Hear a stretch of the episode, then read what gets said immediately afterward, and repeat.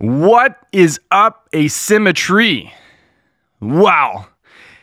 Just when you think that things can't get any more awesome, we have the opportunity to spend the day with Teunis Jan Klein and one of his students, uh, Ralph from Rotterdam. And I'd been to Teunis's place last year at the trophy, and with Troy and Lime uh, traveling together, I wanted these two to see Teunis Jan's place because it is one of these soulful bonsai facilities that you can see the heart, you can see the creativity, and you can see the soul. And Teunis Jan is an artist who has innovative techniques around his deciduous approach. He's won the Ginkgo Awards. He just recently run, won the broadleaf category at the trophy with his uh, spectacular euonymus.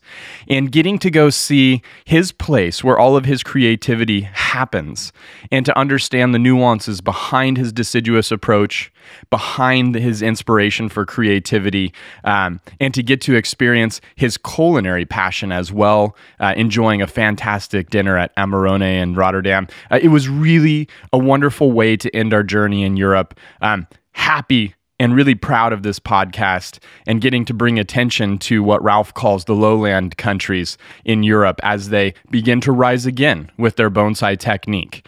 Stay tuned, listen till the end. We got a little surprise for you, but enjoy, sit back, kick back, and enjoy. Oh, you can These put are the them on the perfect table. height. The perfect height for people with the short legs. Sometimes his chairs are too high and, and they swing. I, Oh, I hate that. You don't feel connected. I don't. I feel like Lily Tomlin. Remember that actress in the United States? Anyway, she was a comedian. She True. had very Yeah, short yeah, legs. yeah. Yeah, This her legs this were always like, yeah.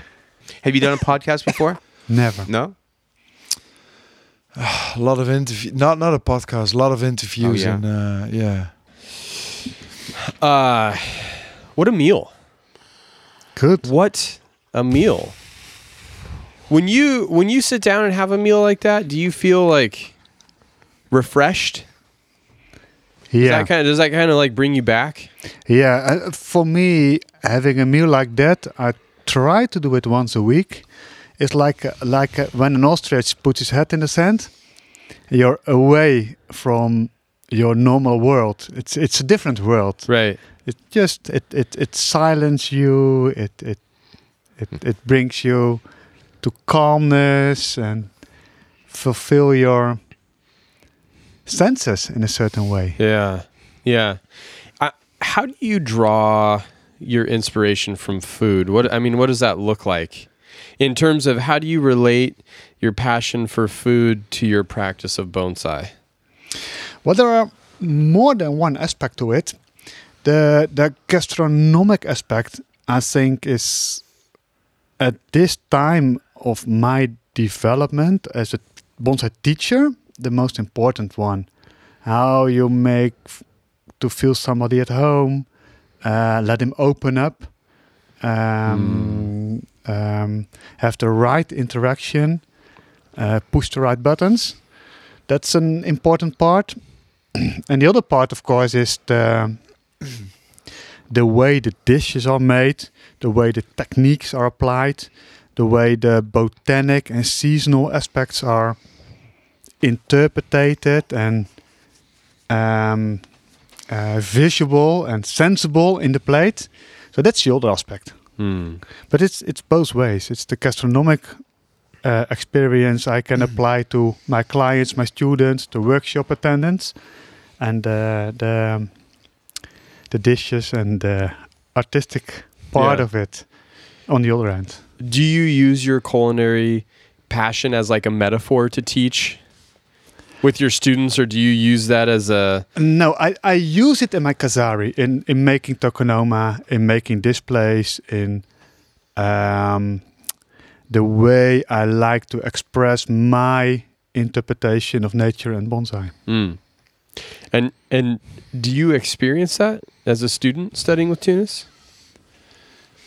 Yeah. I, I I I could easily tell that he draws his inspiration from something else than just bonsai alone. uh, that there's other influences. I mean, I, I would say that if it if it would be from bonsai alone, that that you would find your typical influences. Um, but you you I experience you draw a lot from from uh, your culinary experiences to um, you know also in the aspects that you teach you know the three point aspects you can explain about it later as well but um, uh, that is something that you strongly relate to to to to um, to dining while dining as well right I think a good chef puts nature on a plate. Mm. A Oh, good bonsai professional puts nature in a pot. Yeah.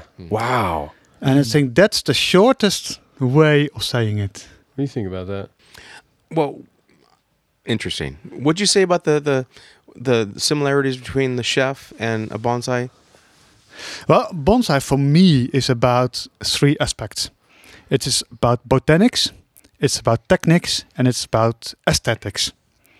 And there are no similar art forms which has these three equally in it, except for high-end culinary cooking. Huh. And in high-end culinary cooking has the botanical, has the technical, and has the aesthetics. Yes, absolutely. Yeah, yeah. And for me, that's bonsai. Mm. So when you like tonight we were having a wonderful meal, you clearly know the the chef. How well do you know the chef?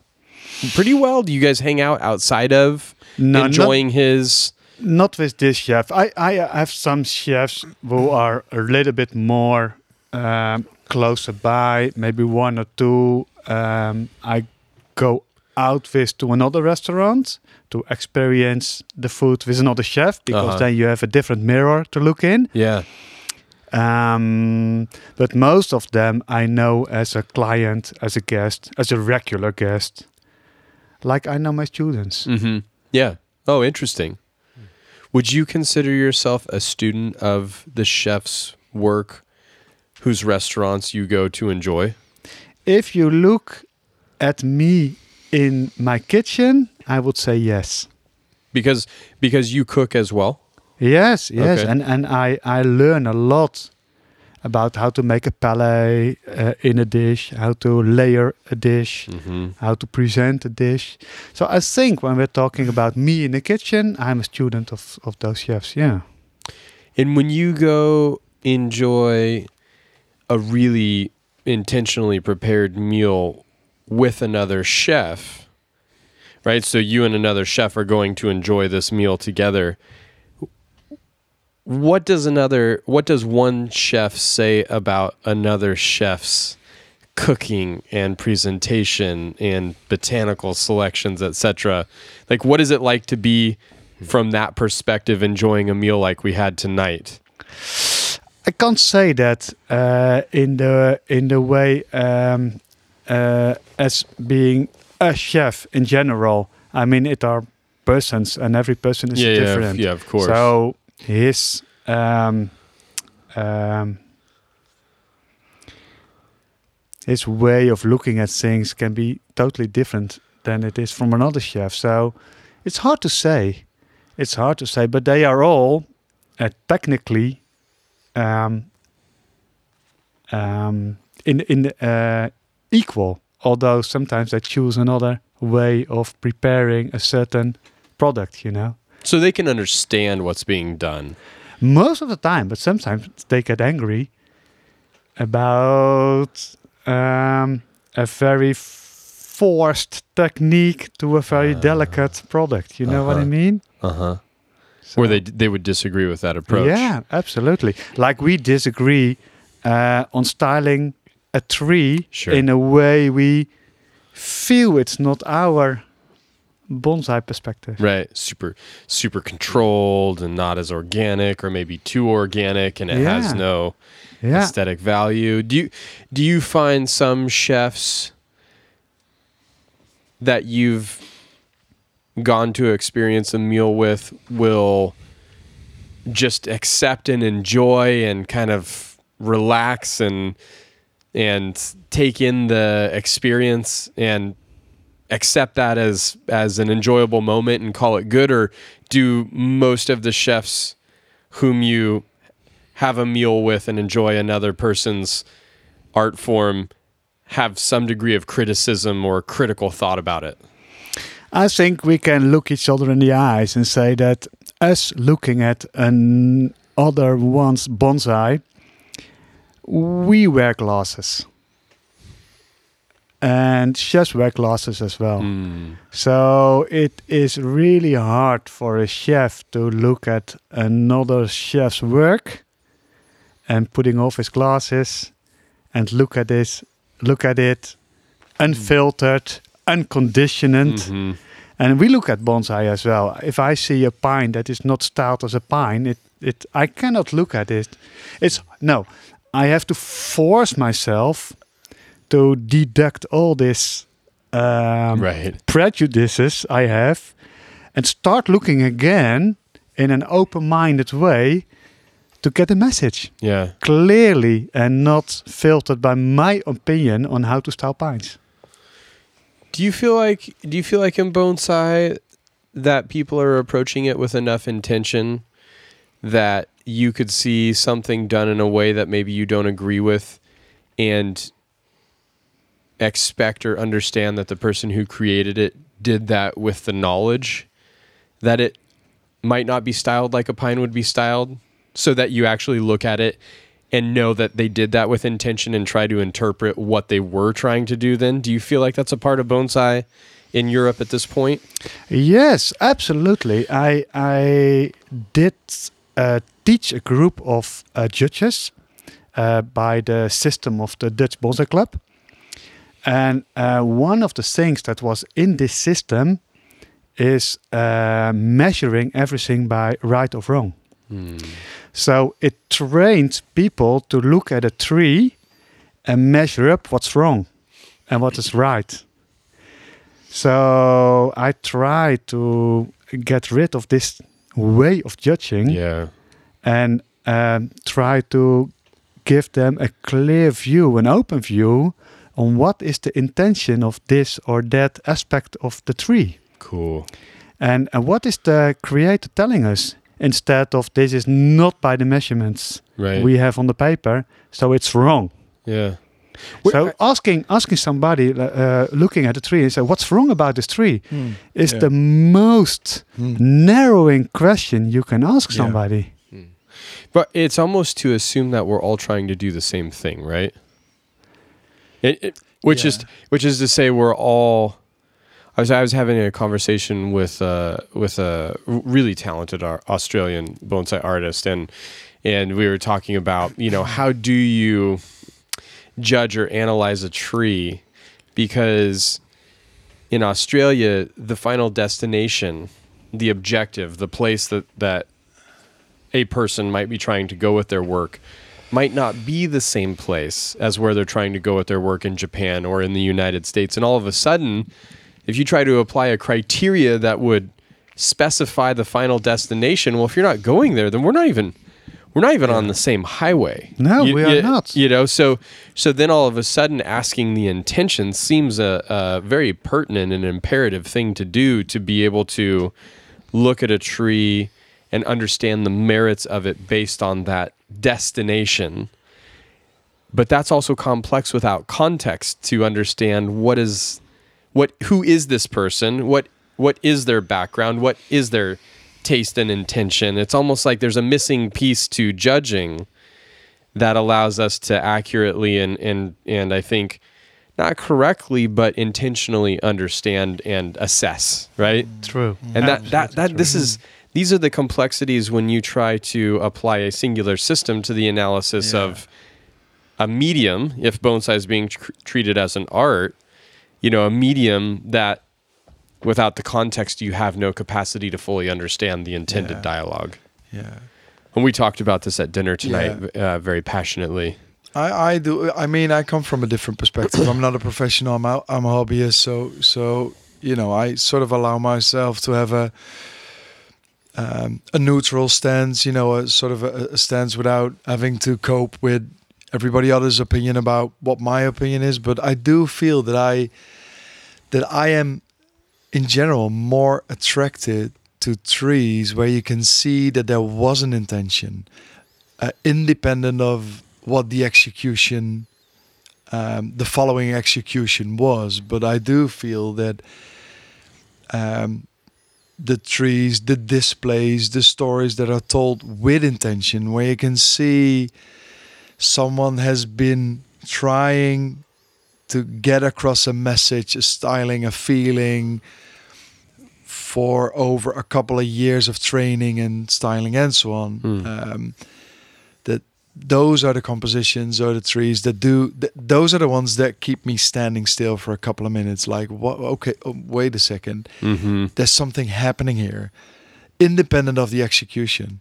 So I do feel that there's a when there's an intention to it, I get drawn more easily to a composition or to a display of a tree um, than when it's than when than when the textbook has been let loose on the you know on the styling. Yeah. Yeah. Yeah. You said something really interesting at dinner tonight when we kind of dove into this subject matter about instead of displaying one tree, what if there was a space for a singular person to display five trees and really start to create a theme or a consistency or a relationship? I mean, really start to build the capacity for a singular person to have a greater dialogue built in their presentation. That, that I thought that was mm-hmm. uh, just a, a a stunning idea. I really did. Well, there are little books with only one character. Most books are interesting because of the interaction between different hmm. characters. Hmm. And I think that is what's going to happen when you give somebody a carte blanche for a certain amount of space and let him write the book Yeah. and let the int- the characters interact and and and, and show it like a, an integral inter- integral Integral. Yeah. integral Uh-huh. uh, story. Yeah. Yeah. it will be amazing, really. Yeah, I think that that will open up a new way of presenting this person's vision on nature and trees and bonsai and esthetics in Mhm. general. Yeah. Have you ever thought about doing that or attempting that? Or if you would, have you thought about what theme you would be trying to utilize to select those five trees and how you would Uh, execute for for myself, when, Yeah. when I got a chance, ooh, that's a good one. I think it depends on what we are dealing with at that moment in the world. Mm. Uh, for now, it will be something about diversity Hmm. and about trees along the waterside in context with trees high up in the mountains and uh, the beauty of diversity in nature Hmm. and what it means that certain trees are destined or created for a certain environment. Hmm. That would that would be a theme for tomorrow, but maybe next month we are in a different Yeah. mindset and it will be something totally different. That that's the nicest thing about this kind of exhibitions because you can grab a higher uh, handhold Yeah. to start with. I think the most fascinating aspect when you said that, I started thinking, what are all the ways, what are all the ways or things or themes that you could start to discuss with a relationship of, of five trees? Yeah. Because that, I mean, that relationship could literally be anything. Like you pointed out the, the Korean hornbeam that you had styled when you were just beginning bonsai and how you'd styled it like a pine. Yeah. And as you were talking about thinking about the intention of the presenter and judging and not having this criteria, I started thinking, would there ever be an exhibition where you would display that Korean hornbeam as a piece of your work from the very beginning and use the timeline of your work and the evolution of your approach as a theme for that display? I did that here. I, you know, I have a two weeks theme in uh, in what we call the aesthetic quarter in every evening's uh, course. And uh, once I did prepare an um, uh, broadleaf theme, and I put uh, nine broadleaves in a row. And this was the first tree in that row. Oh, cool. And and I I showed the students the my development, but also the different ways of styling a broadleaf tree. ah, And that's like uh, going to Van Gogh's museum and looking at all his faces, um, the blue period, the yellow period. It's not Van Gogh, but for example, Sure. some other uh, uh, painters, and and and like Mondrian, you know, the the figurative period, the abstract period. Um, that that uh, we do that here in discussion on Uh-huh. on how to style a broadleaf tree. and you you've experienced that? Yeah, yeah, absolutely. I, I, I do want to get back on one point which I found very interesting, and that was the point that um, um, on on having different styles, on you know diff- different takes on what it is to style a tree, or and I was I was just thinking along the conversation that um, yeah, I I dare to say that I'm. I'm a product of Deshima Bonsai Studio. I've started my career here and explored my career, progressed my, pr- and and uh, yet I have a I have a uh, I have a different hand as you have, um, and that developed, you know, in this. Um, uh, that that developed here in this area and in this this so, you know, along that discussion, I thought while you were discussing it that it is difficult to look upon another man's hand or another artist's hand like mm, would I've yet I do see in this studio a, a, a, sort of um, what is it? An inclusivity of of styles being developed by students that that that who are to quite a large extent the product of your approach but over the course of time start developing their own sense hand and and that that is something that is all inclusive and I think I, I can't get my hand on what it is exactly but it is inclusive in your your approach It's a frequently asked question. Uh, when somebody is struggling with his tree during a workshop or a course, that I ask, do you want to Yeah, yeah. style my tree? yeah Do you want it to be a Tony Jean tree? Yeah. Or do you want it to be your tree? Because there are two different Yeah. roads we can take. And saying that and seeing the mind game that's going on after that question Right. uh, depends whether it's going to be uh, a tree in, Yeah. uh, inspired by me, but a product of somebody's own view on nature, trees, bonsai, and his own life, Right. or whether it is going to be my input for the full 100%. Mm. And both ways are, are really fine. And, and, and I think in the beginning, people often take the safe road and say, well, tell me, teach me, show me. And later on, they say, well, tell me, don't show me, Mm-hmm. and teach me afterwards. yeah you know what I mean? Interesting. Yeah, that's really interesting. Tell me, but don't show me, and and when I'm done, then teach me. Yeah. Yeah, yeah, but because they want at that point they're empowered to uh, put their own concepts into play on the tree. They want still want to know what you have to teach them, and they still want to get your feedback on it. But you haven't done it for them or influenced it so that it's taken it out of their hands. yeah True. And, Oh, and, that's and that's that's at that point in the conversation, we are not talking about the techniques, we are not talking about the botanics, but we are talking about the aesthetics. Yeah, right. Because the techniques, of course, I will control the techniques during that workshop. Sure. And if they are moving into a mistake, I will correct them. And if there are botanically issues, I will I will teach them Yeah. those aspects and show them those aspects. But aesthetically, I I I draw I draw back. Hmm. Or sometimes I draw certain options and I say, well, we can go this direction, or we can go that direction, or you can choose that direction. Look at them and, and make your own uh, choice and your own picture of the tree in a three, five, seven years time lapse from now. Yeah. Yeah. Has that have you found that approach to to help you? Oh yeah, absolutely. Yeah, yeah, yeah, yeah, absolutely. Because um, Um, well, we've had the discussion today earlier, and I'm, I'm, I'm, I, you know, I'm, I'm not putting myself in a position that I'm making art, but, but, you know, um, I, I do feel that that in the way I approach my trees, I wanna, I wanna um, incorporate, or I wanna, I, I wanna add my feeling, my feelings, my emotions to a tree, through to, uh, to a styling, and then it helps a big deal when there's not someone forcing a dogmatic approach to bonsai on you.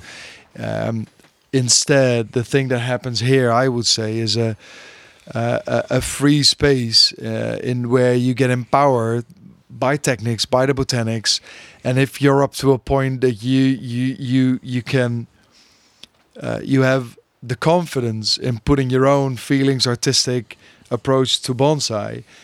I feel that that that the freedom here is absolutely there. I have I have no I don't I've never felt any boundaries of of going my own, my own way and telling my story, adding my feelings to trees while still being in the studios and being fully enabled and empowered by adding by using the proper techniques to do so. Mm-hmm. Uh, so yeah, I, I feel that very much, and I think also that that freedom is what makes that this, for me personally, evolved from being a place where I followed workshops to being my second home um, for my bonsai life, if you know what I mean. Mhm. I mean, I, f- I feel at home here because there's no right or wrong. I can go my own, I can do my own approach, enabled.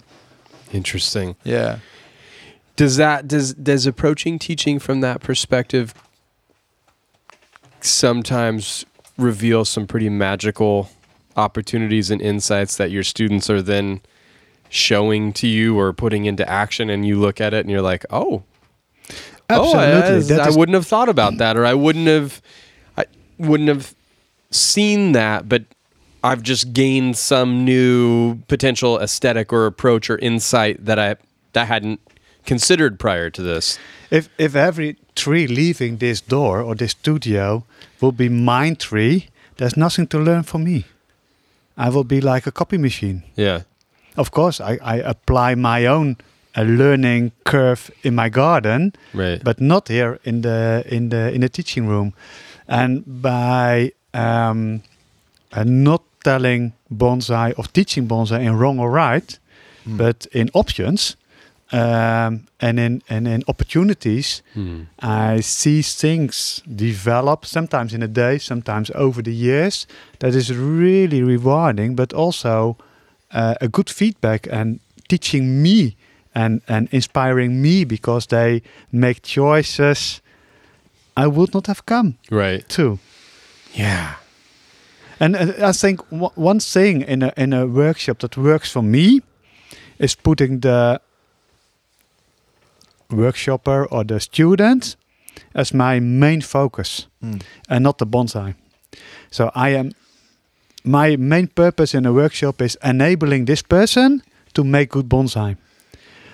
Not today, but in his bonsai life. Right. So sometimes we do not finish a tree, but we finish a certain amount of inspiration for this person he can take home and apply on the rest of his bonsai career. Yeah.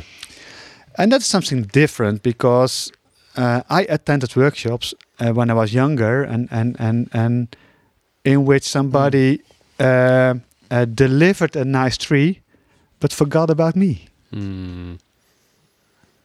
Yeah. That's a that's that's a good point in case. How long have you been doing bonsai? When did you start? When I was 17, Okay. so 28 years now. And and how and how did you get started? Well, I was I was uh, working as a student, um, uh, and one of my jobs was uh, maintaining gardens. So I mowed uh, the lawn and I did some paving and I cut uh, the hedges and uh, things like Mhm. that for a lot of uh, clients. And and one of the, my clients I did a garden for uh, with some paving and and and, and things was uh, somebody who was in the plant exporting business. And he had some bonsai uh, in front of his window from his house.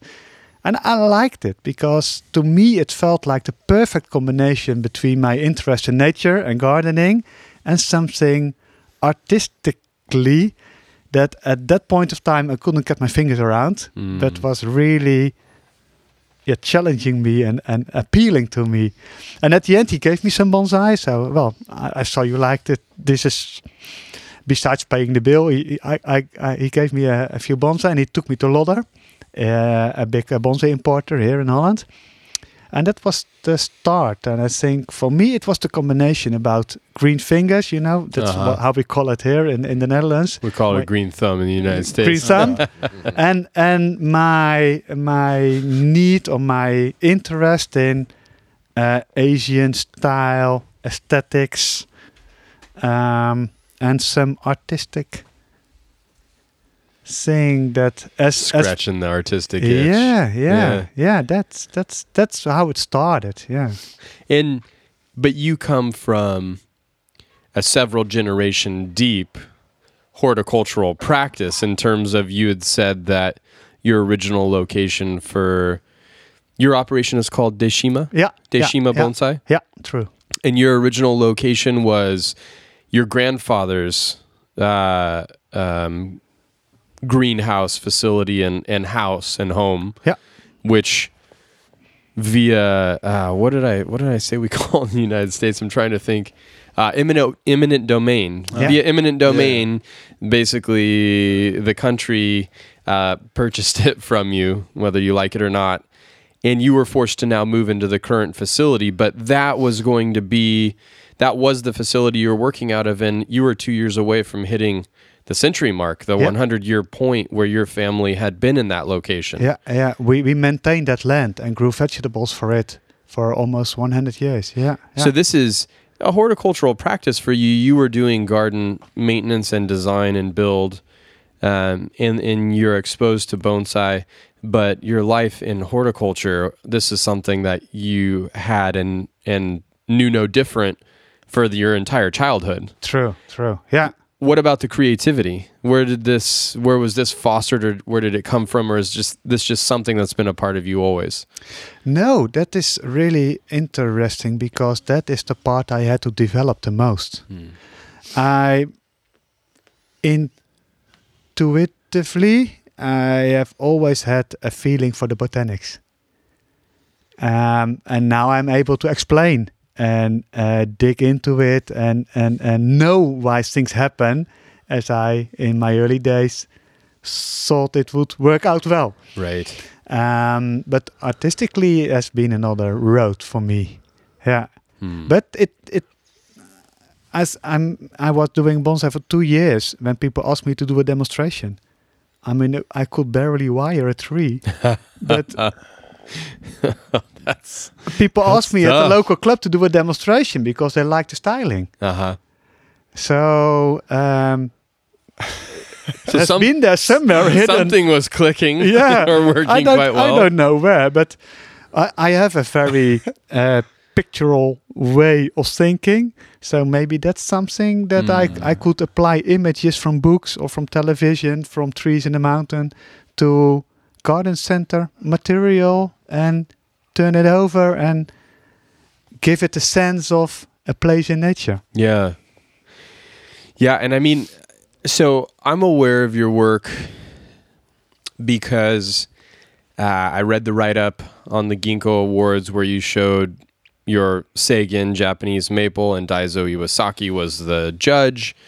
And in this write up, it was like European Ginkgo Awards have typically been dominated by powerful conifers, and all of a sudden, Teunis Jan enters this incredible Seigen Japanese maple, and th- and this is chosen as the winning tree, and this is kind of sets a new sort of or a first time for a deciduous artist or a, a deciduous tree from an artist to be recognized on that level, and I was like, oh wow, okay, and the article made it sound like it was really groundbreaking and it, and, and it was and I was like okay so th- this is how I learned of your work. And then as I've been coming to the trophy, I've seen your work over a number of years as you've entered your different trees, and there is a steadfast similarity to all of your trees, not from an aesthetic perspective of the way that you style them or the way that you've treated them, but from a, a general high level, high execution of technique, high execution of beautiful care and intentional um, presentation of the trees that seem to show off the best natural characteristics and growth habit of the trees in whatever artistic way you chose to handle them. And I, I think a case in point is the euonymus that you entered in the trophy this year in 2020. I've never seen a euonymus of that quality in my life. I mean, it was an immediate for the broadleaf category, and I think if I had to choose a show winner, it would have been my show winner. Uh, it would have been a, it would have been a very it would have been a very very difficult choice between Lorenzo Agnoletti's larch, which I think is a very special tree, and your euonymus. I I will be honest about that. Yeah. But but they both held that same caliber of all of those things time as a bonsai care as a bonsai uh, impeccable technique really beautiful execution intentional uh, i think display and presentation is it was and that's become that's kind of a hallmark of your work that i've just come to enjoy and really feel lucky enjoying over the course of time and then you know last year Rolf is driving me up here and and all of a sudden we're coming to your facility to see it and I walk into this place and I was just like, wow, I've been all over the world seeing bonsai locations and I've never seen anything like this. And, and that and, and for me I was I was hooked at that point. I was like, "Oh wow, this is I got to come back here." And, and and here we sit. Well, you did. That's good. Good. Good thing. Well, thank you. Thanks a lot.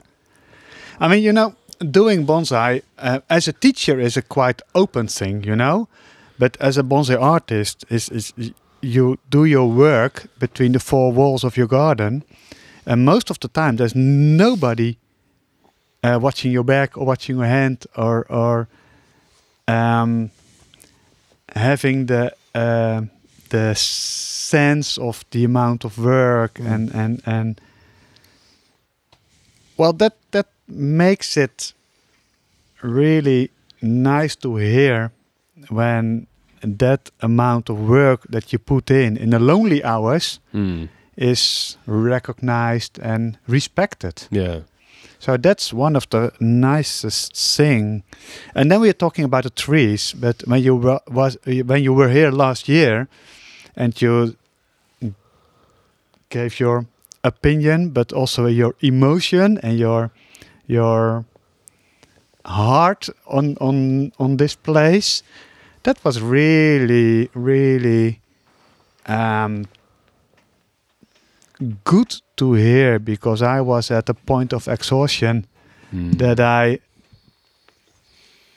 was able to lit the place and put a burning um, clause in it. So I was exhausted at that time. Yeah, yeah. I mean, uh, I can see why. I can see why. like, you know, I've been working on Mirai for ten years. Yeah. and uh, you're five years deep in here, and I was far farther along than I am ten years later. I mean, people look at me and they say like you're crazy. I look at you and I'm like, wow. There's just- always I- I mean, somebody it- more stupid than I, I am. mean, this guy is crazy on a even crazier. level. Yeah, Yeah, yeah. another another level. Yeah. And I, I just it's it's all of the little the little components of intentional detail that that really uh, I, I think stand out for me in this place. You know, the, the, and getting to see the pond actually finished, which last year it wasn't. I'm, I was just like, yeah, this is this is incredible. And just just humor me. If you were to, how do you say your name properly? Well, it's unpronounceable for anyone not Dutch. So uh, we, we can give it a try for the next 10 minutes, but I won't blame you. Just one time. Teunis Jan. Donus. Teunis Jan. Donus. Yeah. Donus. Yes, Don- that's the one. okay, I don't want to offend you. How, how do you say your name? Because I've said Ralph and Yeah. then Rolf.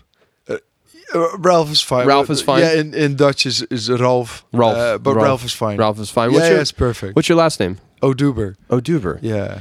And you you st- spent some time with Kunio Kobayashi at Shunkaien. Yeah, correct. Yeah, yeah, absolutely. Yeah, I've been away um, three times now. I'm I'm planning on my fourth time, and I I go there. Let's say over the last four years. Well, every year or two years for about two weeks. Mhm. Yeah, but you know that that's that's the thing that we've talked about in in in, and, and I really feel it that way. That that this is an inclusive place where there's no right or wrong. There, there was a point in time that I wanna that I really wanted to go like, okay, so bonsai is my hobby, and if this is the thing that I want to do until I'm 80, 90, I'll I'll better do it good. And that was the point in time that we've discussed also at length. Like, okay, I want to take some extra steps.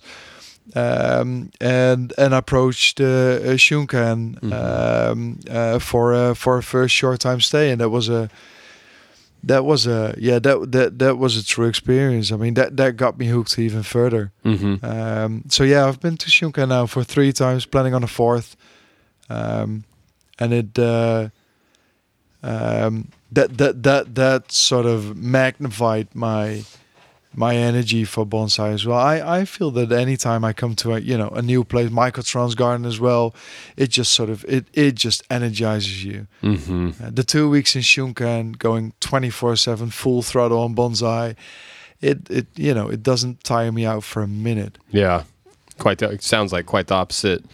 And and you had been studying here at Deshima, Yeah. like I mean here figuratively at Deshima, for how long before you t- took the plunge and went to Japan for for your uh, sh- short term study?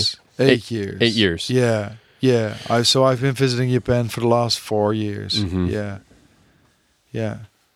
And when you, being, I, I would say, a very serious uh, bonsai practitioner, although you know you don't call yourself a professional, and, uh, Yeah. but but you're pursuing bonsai at a very high level. I mean, what what is your intention in that? Like, what do you get from bonsai? What do you want out of bonsai being as dedicated as you are. Hmm. Now there's many, many entries to an answer to, to that, but um, I yeah, I think myself as I I need constant um, stimulation or constant um, um, inputs to sort of get energized. And I feel that bonsai, to me, it has so many aspects on so many levels that I have the feeling that I've I I um, there's so many things to explore. Uh, and that keeps me busy in a in a very in a to me a very interesting or very pleasing way. Um, I can get my feelings to what I'm styling. I can do the technical parts. If I want to go intellectual, I can dive deep into the fertilization or the, you know, the soil science, you know, and all those things. There's so many aspects on so many different entry points, and I just love the the the, the whole thing about it. And but yeah, yeah.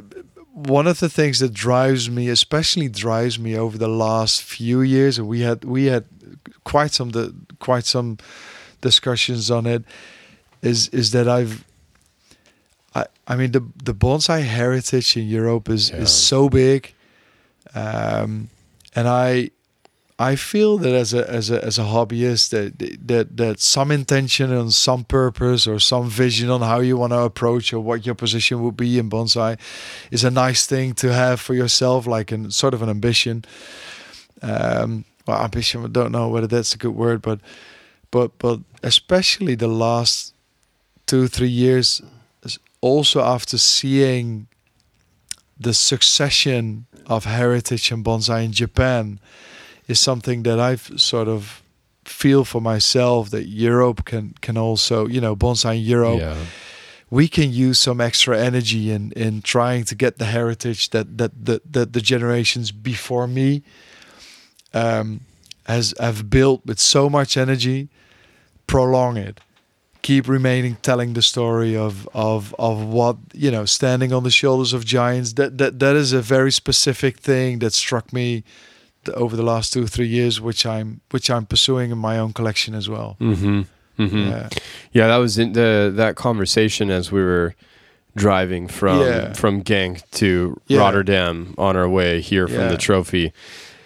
I, I think is uh, a, a noble cause, but also one of the most fundamentally intriguing things about bonsai since the tree becomes a time capsule for all the hands that have touched it yeah and and really really um, something that when you lose it you don't you don't get it back Never. it's not No. it's not coming back that living thing is No. is the is the marker that holds all the stories and all the names and all of the occasions and exhibitions which was cool walking through your collection tonight and you saying this is the maple I won the ginkgo with and this is the you know obviously the the trophy tree and this was the first tree I exhibited and this one was in the Crespi and Yeah, yeah. uh, but I wanted to come back because along those lines, you'd made a statement that you said, "Listen, I'm really proud that Teunis Jan, his tree was selected at Yeah, the yeah. trophy Oh, yeah, be- because it shows that the lowland countries yeah uh, do have a bonsai quality and caliber Yeah. and uh, practice that is worthy of being noticed yeah in Europe, and I, I was just I, I was I was hoping you might speak to that. You know, in terms of where where does Holland exist in the consideration of yeah European bonsai cultures and countries, and and uh, and maybe where could Holland exist? yeah You know, in terms of both of your perspectives or or you know thoughts on that. yeah. Well, 25 years, 30 years ago, Holland was on top of the bonsai scene in in Europe because we had the advantage of having the biggest importers of bonsai, and bonsai was a Japanese sourced thing at that time. Right. Uh, we had Lodders, we had some others. Um, the first uh, new talent contests were all won by Dutch guys. And then um, Yamadori came along. and uh, uh, Yamadori enabled uh, um, uh, people to make money in a, in a quite a fast way, which gave them free hands because they didn't have to make the money. And at that time, we got um, we didn't have we, we don't have entry to, to to Yamadori, so we had to work. I had to do classes uh, to to make money out of bonsai. Um, so I, I I was not able to spend that time to making new trees, my artistic development in a certain way, and I think Holland has been held back or uh, set back in the European scene uh, because we have no bon- uh, Yamadori entry. Mm-hmm. Um, but on the other hand, we have always been working in a way that we have to put beauty into our material instead of only applying a triangle on a beautiful piece of material. Right. So I think w- we work in a slightly different way. Um, and now I think that the impact of Yamadori has equaled to and blend in on an equally level with all other ways of making bonsai. That we are getting back and level up, and uh, our business model is not so different from any other. Yeah. Yeah. You, you know my knowledge of, of where Holland came from or where the Low Countries came from, you know, from a historical bonsai perspective, I, I mean I can only run down for a couple of years, but but I I do have the feeling that that and and this is with all respect that I say it, but I do have the feeling that the Mediterranean countries dominated um, yeah, the, the the big shows and and uh, at the same time I've you know, from my personal experience, um, I've seen people like like Tony Jan, like you know, Danny Use, uh, Hotsumi Terakawa. Uh, you, you you know their um, um, contribution to the bonsai scene in Europe, um, and it it's sort of like that that um, on a couple of locations or a couple of people are ramping up big time again. I mean, you, you've you've you've spent a life's work in the last couple of five years just building this facility, and over the last two years, time slowly came free to start working on your trees again. And Yeah. you see that in one or two other places uh, happening as well.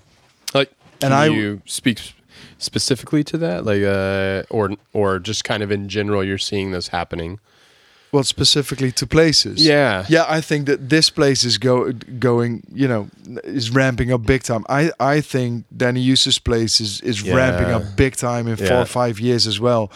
I mean, what's happening there is is is amazing. Is and and to my opinion, um, only coming from a few years of of historic perspective, but I do see a lot of speed being made in in a couple of places, but with the historic perspective or with the historic what, what is it the the uh, the the the the length of the of of the track with Holland or with, with bonds in the Low Countries. Yeah, I'm. You know, th- th- this is a good time for for trees from these countries to get the to to be on the main stage back again. I think this thi- this could be the if Hmm. ever. This could be the time again, and Yeah, and and we are over the trend that the biggest bonsai is the Yeah, best yeah, yeah, bonsai. no doubt, Yeah, no yeah. doubt Yeah, about and the biggest trunk is the best trunk. yeah. You know, we are over that point. We we have been there for a couple of years. I think even a decade. yeah, Uh, the focus was on the biggest tree was the best Yeah. tree, yeah, yeah. and now you see um, um, that that the well-styled trees, Yeah. the the elegance, well, all these Yeah. other aspects that makes a bonsai beautiful yeah. are more validated. Yeah. Yeah, and it's and it's a very interesting thing when you consider the fact that you didn't have a source for Yamadori in Holland, but as those other countries were going through their Yamadori binge and and specifically their conifer binge, you know, now you're reaching a point in European Yeah. bonsai where that hunger and curiosity and obsession, fascination, whatever you want to call it, has kind of that hunger has been satisfied. Over the course of that time, the dedicated Dutch practitioners have continued to add age and Yeah. quality Yeah. and character and ramification and refinement to their trees. And I mean, case in point, you, you, you I mean, you kind of dropped a nuclear bomb with that euonymus at the trophy, where it's like, wow, this is a this is a, a tree that you've been working on for how long? 20, 20 years, Yeah, yeah. I mean, and you can't get that kind of quality in a deciduous tree in less than that time. Really, it's just what it takes Yeah, and True. there there is that I think hunger and desire to know how to do that and there's also a romantic aspect to bonsai as a practice when you talk about it as a lifestyle and deciduous trees might demand that bonsai be a lifestyle more than any other genre of tree because it's a it's a dedication that exists and specifically talking about your approach that you were discussing today a five time a year pruning with aggressive fertilization with the knowledge that if you're not showing up it can really get away from you Yeah. but if you do show up the results are tested and proven here in not just one singular tree, but across the board in the trees that over the course of European bonsai history in recent times have had a massive impact. Yeah. Yeah. Yeah, I think that that's that's the point. Yeah, and, and of course we worked on conifers and and things like that, and but meanwhile I couldn't pay this new um, uh, building with digging out trees for free. Yeah. You know what I mean? sure. Yeah. Yeah. Yes. So I my my my amount of money um, was smaller and brought together by spending time in teaching and doing some business and selling wire and tools and things like that. Yeah. So it took me a longer period to be where I am now. Mm. which I don't regret, but it's just a different path. Yeah.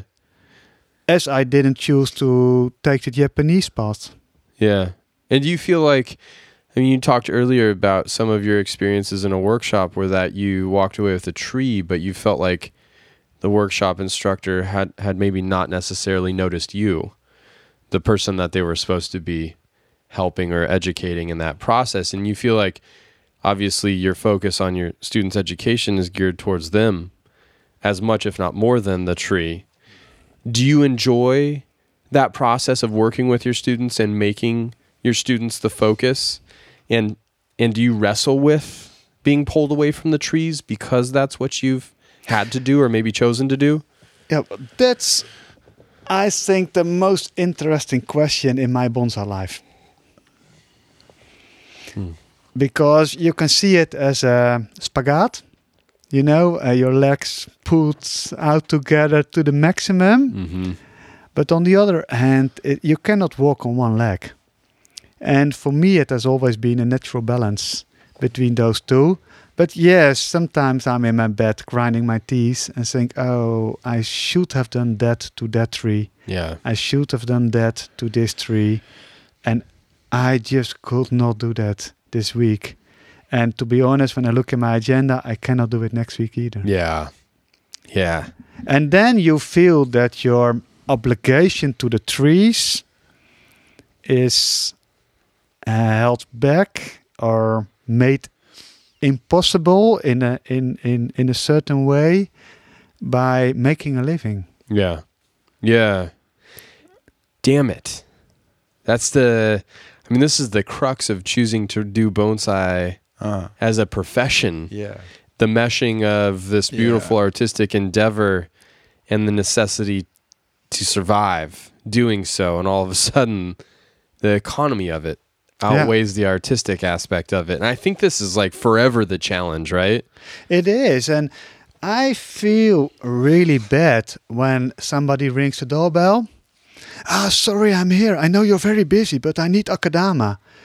And then I said, well, the reason I am busy is because I want to open the best door for you to get your akadama. yeah So please draw me out of my work uh, to buy akadama because the akadama is enabling me to make the garden even more beautiful for you for your next visit. yeah So it is a really difficult point to balance because sometimes clients and students have the feeling they disturb me in my daily work.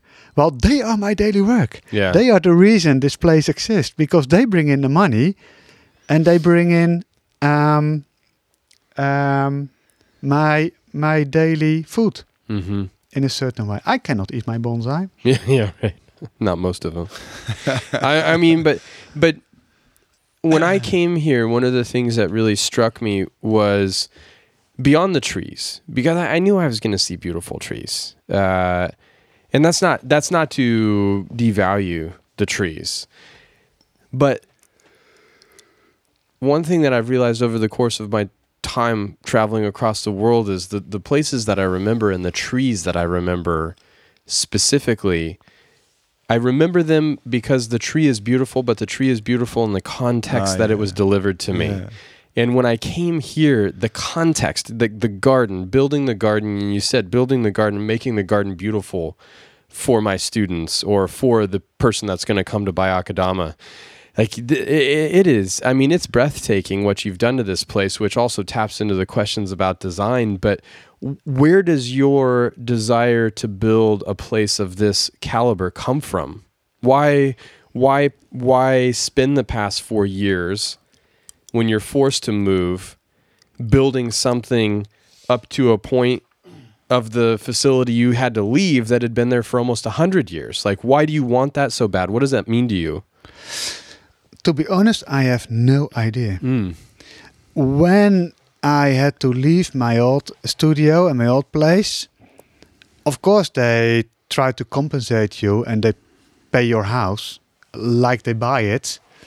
And at that point of time, I had the chance to put this money in my pocket and go around the world for a few years, not a few years, maybe one year, and uh, get back to a job. Um, but that did not appeal to me, and I don't know why.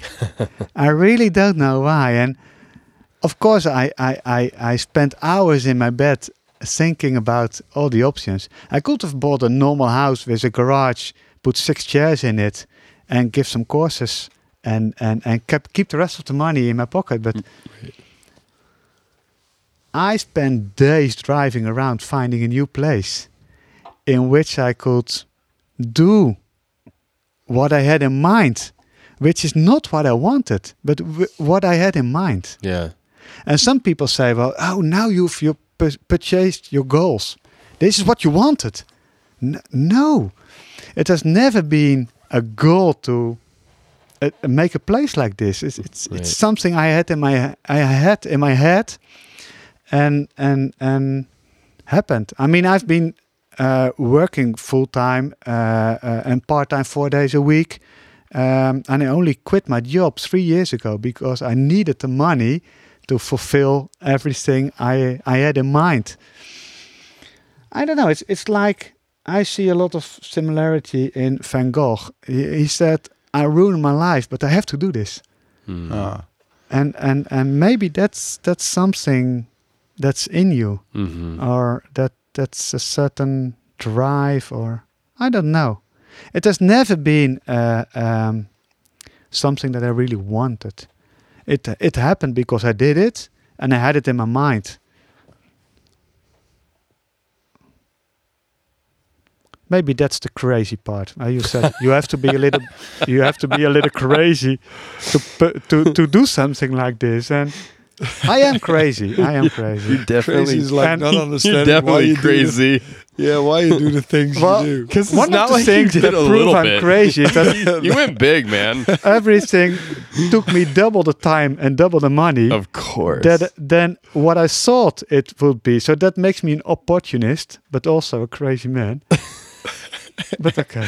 And keeping on going as well. It- yeah, it's not like it's done. Like It's not like, oh, this is going to cost me twice the money, twice the time. Okay, so uh, I'll stop halfway. You know, no, Yeah. no, no. I'm, I'm, I'm just gonna pain myself. I'll, I'll just go all the way. that's right. Yeah. Well, and I mean, I, at I mean, at this point, I think I think it's worth mentioning that your operation is and your home and operation is in a is in a retired elementary school that you have completely transformed into a magical bonsai wonderland and it's spectacular but when you were driving around all that time looking for something you ended up buying a school what Yeah.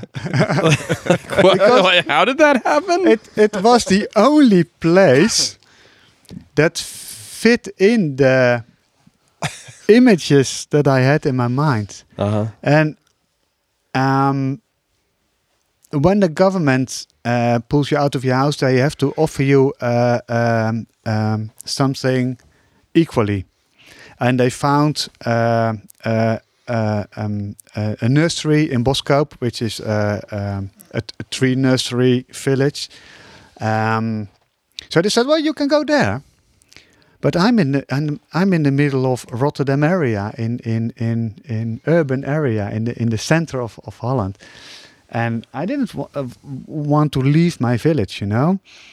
So I had to search myself because they said, "Well, this is what we have to offer, and if you want something else, well, you have to go for it." And we used that old nursery as um, um, um, An, like an appraisal, like a value. yeah, and and, Yeah. and what that nursery cost to buy Yep. is what we are going to give you, Mm-hmm. which was not comparable to what I had Yeah. here in the area of Rotterdam, where a lot of people uh, are traveling around. So I went looking, and I could not find anything. And then the government put of the local government put a sign in front here on the road that this building was going to be auctioned. Hmm. And I walked around it seven times. It was like the people of Israel walking around Jericho. I walked around it seven times through the bushes and again and again, and I was looking at every space and think, well, I can, I can do this over there and and uh, and, so, and uh, and it, it, it ripens. You know, like you buy uh, a piece of fruit that's not ready yet, and you put it Mhm. you put it on the table, and you look at it every day, and after five days, you think, well, now this is it. And after a few days, I thought, well, this is it. This is this is the only chance I have, uh, because there was no other house with a big piece of ground that that that that fitted. Yeah. Yeah. So it had to be this place. And then I start talking with the government about my plans. And uh, uh, because I didn't have any money in my pocket, because I didn't know what I would get for my old place, it was a hard period. Mhm. And there was no bank tr- uh, wanted to uh, put a guarantee underneath it.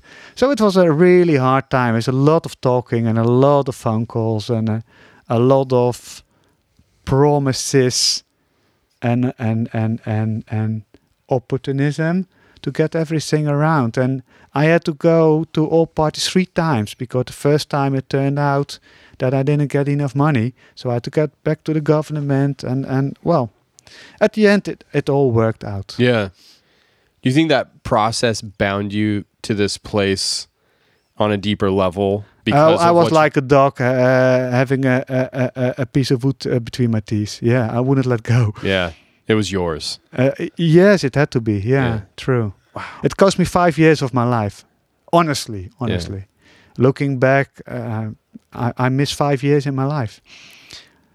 But- Which is why I, if I may say, and it's not my place in a sense, but which I I- I've seen this from a from a very close um, uh, from from a very close distance, right? Which is why I am so proud of you, you know, getting on the main stage again with that tree because it's and uh, you know I I, I just want to shout this out to you.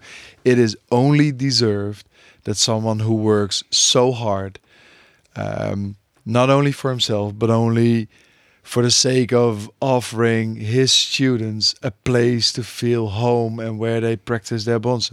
It is only well deserved that after so long a period and so much dedicated work, you hit the main stage back again.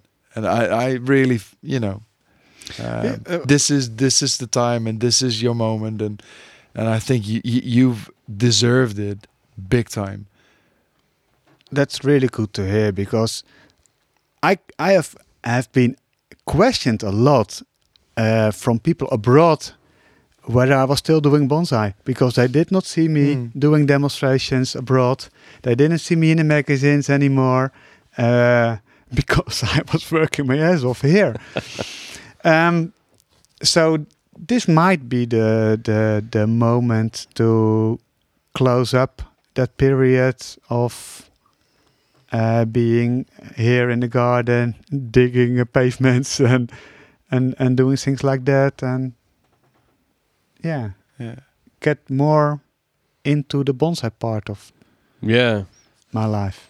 Yeah, it was interesting walking through as you were discussing some of the trees and and talking about learning the nuances of of certain trees and letting them get away from you and what happens and and what you've experienced and and then you know me asking, "Well, what led to you what led to that tree getting away?" and and you know, just like you get lost in that conversation and you forget what you had just said 5 minutes earlier that I I had to build this place in a period of five mm. years. I yeah no and and but but to think now in the condition that it's in, which is I, I mean it really is a special place to be. For you to get back to bonsai, this is something that Europe should be incredibly excited about.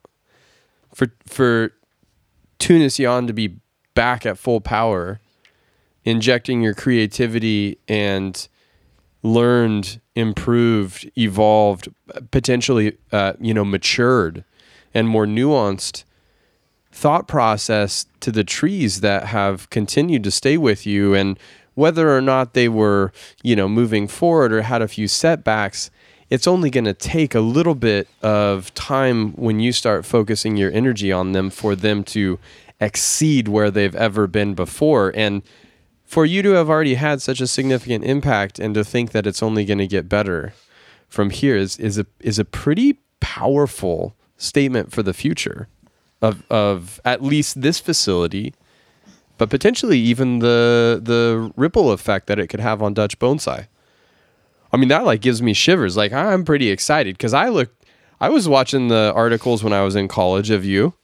You know, I was I was looking at the results of your demonstrations. Like I was aware that you won the ginkgo when I was when when I was in Japan. I I knew all of this stuff was happening, and it's like, yeah, what what happens when this guy's at full power again? This this this could be significant. I mean, that's not to like put a shitload of pressure on you or anything. I'm not trying to do that, but I'm just echoing what Ralph's saying No, over here and going, "Oh yeah, baby, this is gonna be Yeah. awesome." And it's here. I mean, it's all here. I mean, It's here. It's here. yeah, the bones are there. Yeah. Yeah, the trees are here. Yeah. Yeah, that big Hinoki's waiting for you. Uh, well, The monstrosity. yeah. I, I don't have words at the moment, so Yeah. maybe maybe the tree has to tell it in a few years. Yeah. I, I agree on that. Yes, Yeah. I agree on that. Yeah. And there's still things you want to do around here, though. Yes, oh, of course. But that that you know, and um, in the beginning, it are the necessities you're working on. I mean, your trees need a garden. If you put your trees on an on an elementary schoolyard, they will get burned because the place is paved and the walls are stone and it's like an oven here. Yeah. So your trees need a garden. Your students need a, a table to to put the trees on Right. they need a coffee and, and a toilet and you know so the necessities were first and now we are through the necessities we are almost through the in my opinion um, important parts of the atmosphere and now we can get into the details Mm. um, and the details are not like the top priority you know that are the things that make it even more cozy and Yeah. and artistically right, but not like top priority. So I hope, I truly hope I can slow down a little bit and work more on my trees and, and, and get charged again. Because being busy and and and I, I, I'm very grateful that um, as far as I know, I didn't lose students or clients on this right. because that is the counterpart that I was afraid for that would hit me in the back working as hard as I could maybe spend less time with clients in the shop maybe after two advices non-verbally give the signal well I hope I helped you well but I want to go outside to do something Mm. else um, which was not always the proper attitude for me. I, I realized that, and looking back at that period, I think, whoa, for some people, I'm very grateful they are still here Mm. and still visiting. And well, I hope this, well, sounds in a new period. Yeah. More rest, more focus on the bonsai and not on the building. Mm-hmm. Yeah, I'm ready for it. Yeah. yeah, and it's really nice to sit down and and hear you and Ralph uh, s- speak out your opinion on it. Uh, that that that well, that helps recharging. You know. Yeah. Yeah. Yeah. You need some energy. Come talk to me. I'll I- I'll pump you up every time. Well, you pretty- you did last year. You do Ah. it now, and and I mean, we we bonsai profis don't have the tendency to visit each other often, or to uh, speak to each other often in an open, constructive way. right. Um, and I think that is an important part. And I know in Holland the clubs have seen the commercial bonsaiist as uh, uh, uh, stay away from it in a certain way. Uh, because that are the ones that have to make money out of it, and we are the ones that have bonsai as a hobby. Right. And I feel since the last 10 years that we are growing up, growing into each other direction as well. That and that enables both of us. I mean, I can have clubs here um, uh, that help me, and I help the club, and that that's the perfect symbiosis. Yeah. It's like mycorrhiza and a, and a tree root. You Yeah. know?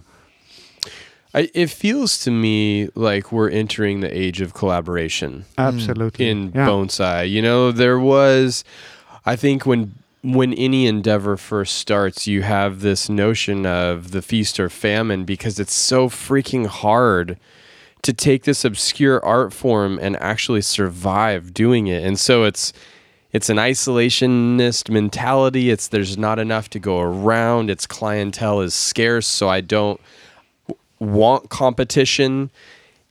And and then as it catches on, and this is where you really have to, or, or at least I feel compelled to really acknowledge these people that were were gritty enough and determined enough to weather that storm and build the foundation that now exists for us to be able to do bonsai professionally and have the luxury of being able to share ideas and techniques and knowledge with each other and not worry about it devaluing what we have to offer to the bonsai community and potentially even in fact enriching our own abilities to do bonsai by sharing those techniques and discussions together.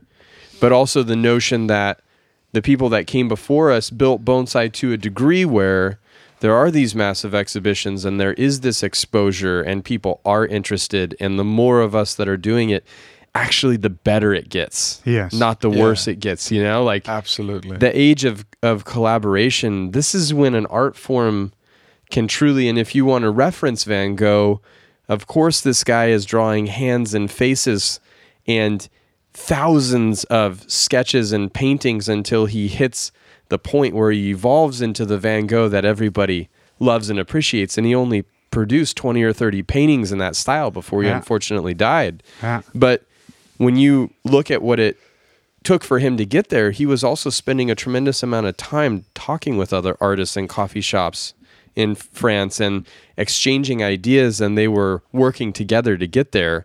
And what it bred was one of the most impactful breakthroughs in art history has seen. Yeah. True. Th- this in bonsai hasn't happened yet, but we're amassing that collaborative mentality, and th- this to me is so exciting because the possibilities are limitless when you put Yeah. multiple hungry, creative, and determined minds together that are passionate and motivated. We we don't know what's possible yet. Looking forward to it. Oh, yeah. we've only Yeah. scratched the surface. Yeah, true. Yeah, interesting. And I think it's interesting too to think about Japan potentially entering that collaborative discussion yeah. because this has been off the table. There's been such a reverence and and rightly so and justifiably so and deservedly so. But also Europe has put in a lot of time. And things in Europe are different than Japan and it doesn't all cross over and there's a generational shift and and and now there's younger talent in Japan and maybe that younger talent is willing to collaborate a little bit more and maybe there is more of a equal ground to be discussing bonsai on you know like there's no reason Japan can't be a part of this and the changing of the dynamic to a degree to where we can all sort of work together I I my experience with my senpai uh, Mr. Fujikawa was really monumental for me in thinking about the fact that there's room for all of these cultures to engage in a in a potential universal collaboration to raise this art form to another level. I highly value the new interest and appreciation for Penjing Oh yeah, right? because that is something that Europe needs. Oof.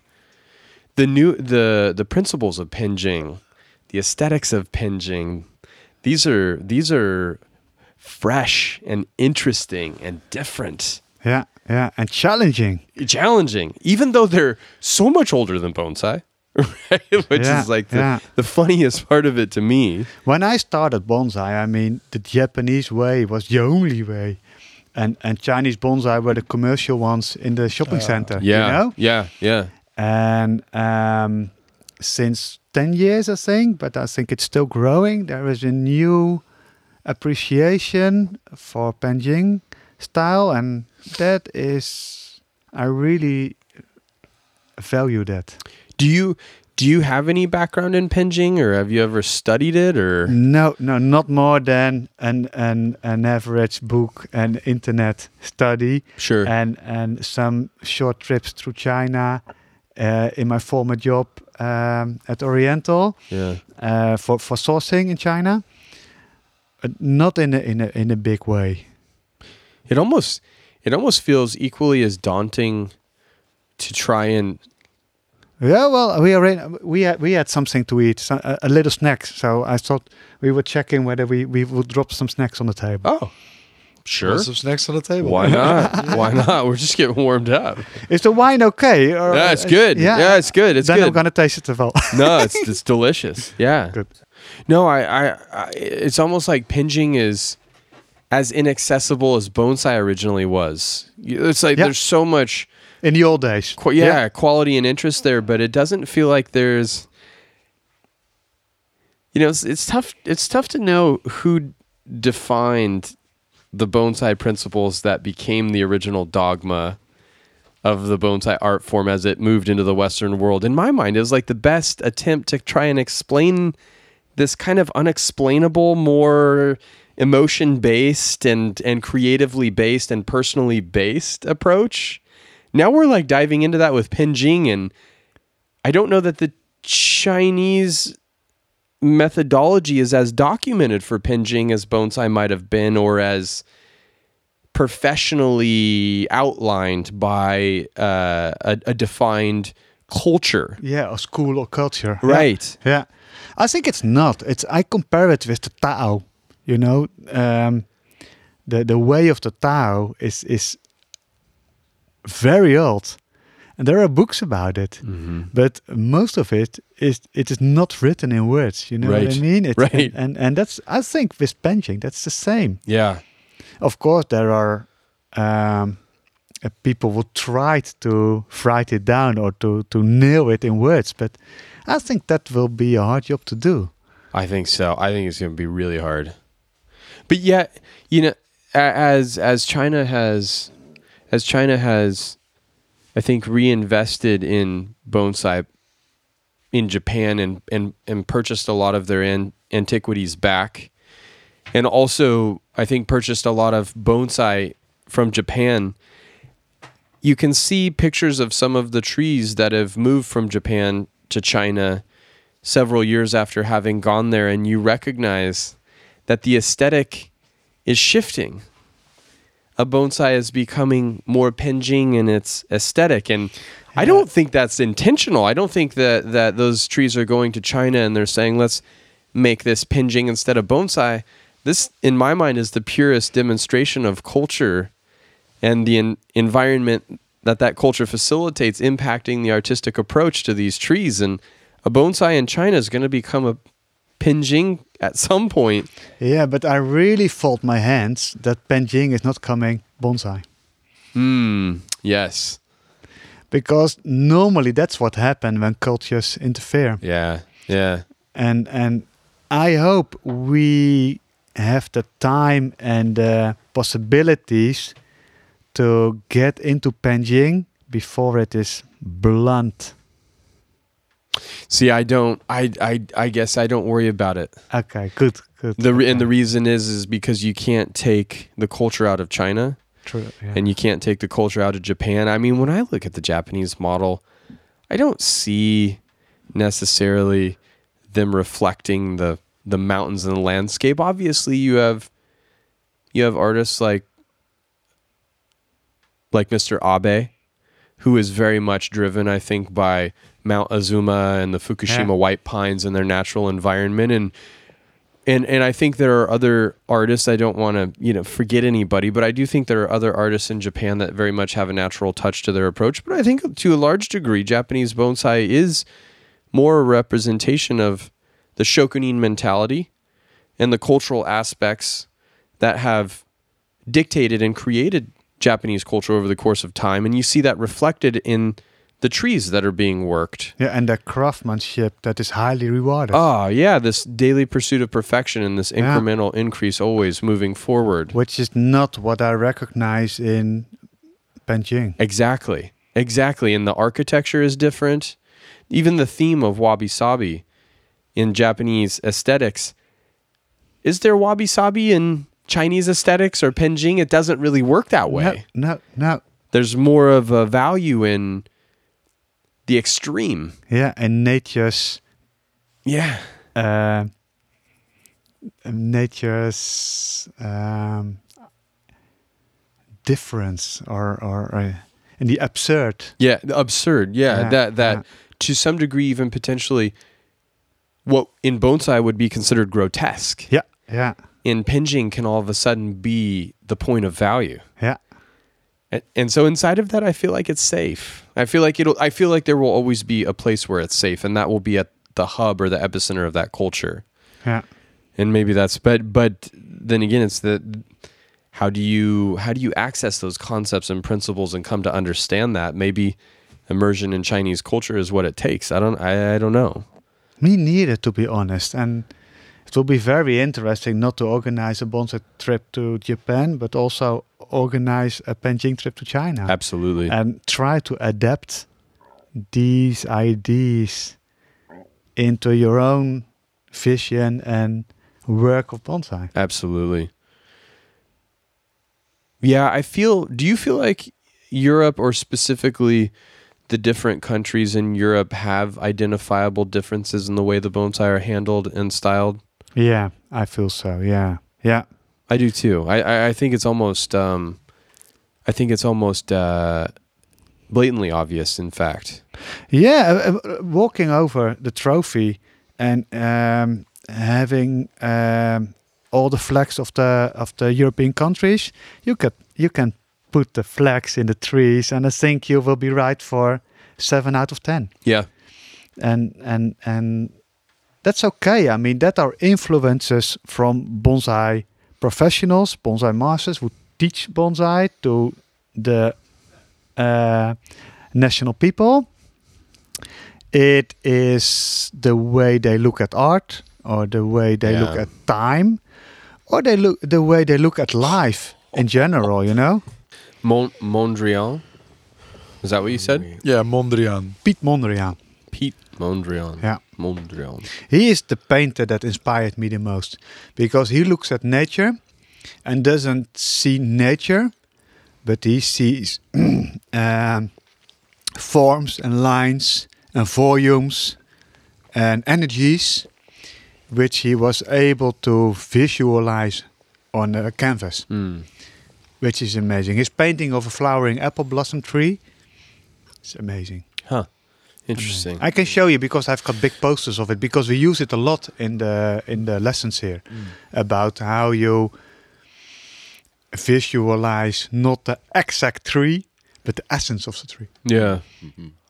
If you do you think that you're more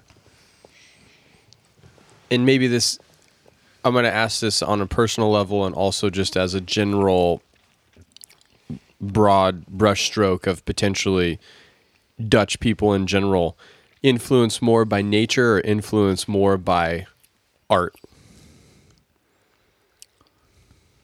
Ooh, I don't dare to say. Okay, you can just speak for yourself. Yeah, I don't. Or maybe you It- don't it dare to say for yourself. It, it really depends because when I validate that question on the people that are here in studio Mm. uh, and I know well, and uh, with I discuss about this kind of topics, I would say it's 50-50. yeah. Yeah, yeah. And even, and that is the purpose of my way of teaching, uh, people choose for one tree the natural way, and from for another piece of material the the arty way. Mhm. And that is what I really want, that people understand that they have choices Yeah.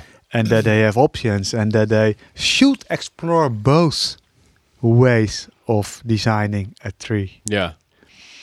And when that happens, and when later the trees come back on the bench again, uh, from the bench to the to the table here, and I see that the both trees are developed in a different Mm. way, that that's really rewarding, because that opens the uh, for, for me, I, I sometimes I see a student like uh, an middle-aged knight, you know, with his iron mask on it, with just this Yeah. side. I know you ca- you cannot see it from a podcast, but you know what I mean. A very narrow side, and it's my job to open this helmet to get a broader view like on pull the big visor up. yes, a- absolutely. That's my job. yeah. That's yeah. a part of my job. Yeah. You you handle teaching I I think there's a lot of teachers that have a similar approach. You handle teaching in a way that I've n- I've never heard of any other bonsai instructor conducting themselves. You have you have classes in the evening time. You teach 6 days a week Yep. and you ca how do you break down your your evening sessions you spend a certain amount of time on different aspects of bonsai Yeah, we, we have a certain structure in the in the evenings, uh, which has grew over the time. It's not like so. We always start with uh, the agenda. So what's happening in bonsai world? Exhibitions, lectures, club uh, gatherings, club shows. Then we have a, a block that I call do do's and don'ts, and that's specific on the season. And normally every student is here uh, every two weeks, so we do this in very short periods. But now we're talking about repotting and what's important on repotting and where you have to be keen on and what you absolutely don't do. So it's it's about the season. It's about what you have to do in your garden the next month. And then we have uh, a 15 minutes that I call the artistic 15 minutes because I had the idea that talking about the trees, we're always talking about techniques and about botanics. And the artistic part was a little bit unexplored in some evenings. And I, well, I want to put it in front of the talking about trees. So I prepare something and I do this in cyclically or two weeks because every student is here in two weeks. yeah Um, and that can be anything. Uh, we had uh, a series of lessons about uh, how to to construct a, a good tree with depth, uh, with optic illusion, uh, with the right spacing, how to use open space in a tree. So that are the topics we're talking about. We're talking about wabi sabi, but sometimes I use a Japanese anecdote to give an insight. Uh, we talked about uh, Shogun Ieyamitsu, Ieyamitsu and Mm. his, his approach on the tea ceremony. right So it can be anything, you know, but it has to be artistically inspiring. And then we, we discuss the trees, and the group is six to eight people. So we we we we, we talk the, over the trees, and then the other half of the night of the, of the evening is, is is to work and to apply everything uh, into the tree Fast, that's- and drink uh, coffee, of course. yeah and drink coffee and maybe a little bit of beer mm-hmm. that's ah, it's uh, a it's a, it's a really interesting way to handle things how do you if you don't want your students to be creating Teunisian trees, how do you teach them aesthetics? What does that look like to teach aesthetics? Well, I I tend to um, draw different options because it's really hard when you start bonsai to figure out what what your tree will look like in a few years.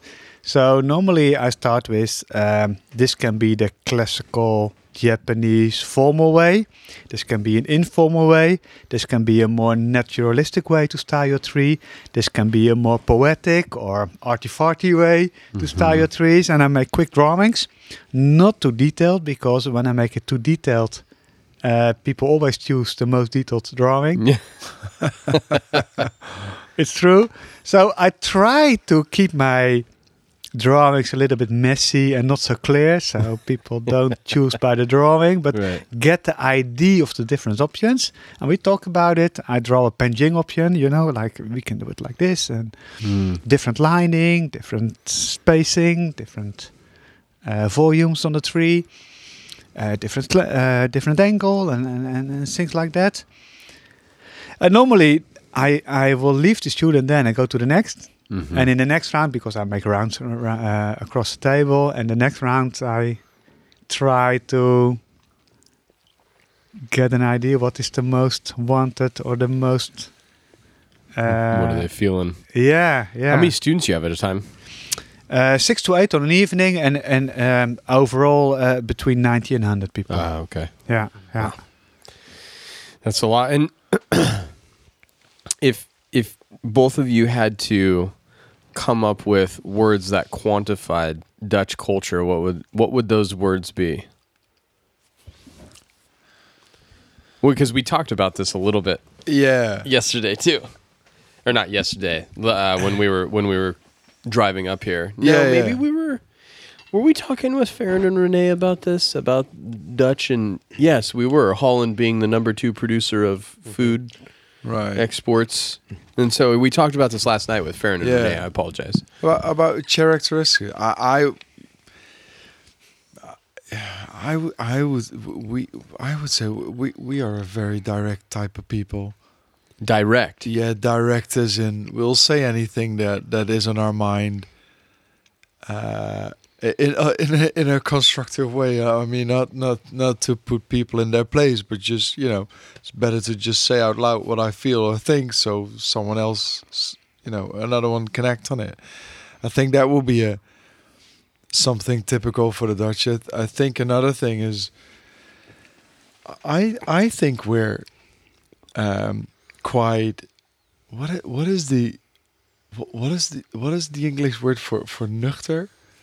Oh, uh, uh, You know what I mean? sober. uh, so, uh, It's- yeah, no, no, not sober, but it's a literal translation. Are you well, what I would say in Holland, we have the highest penetration of DIY shops okay. on the number of people living in, uh, and that's exactly what Dutch bonsai people are: DIY, do it DIY. yourself.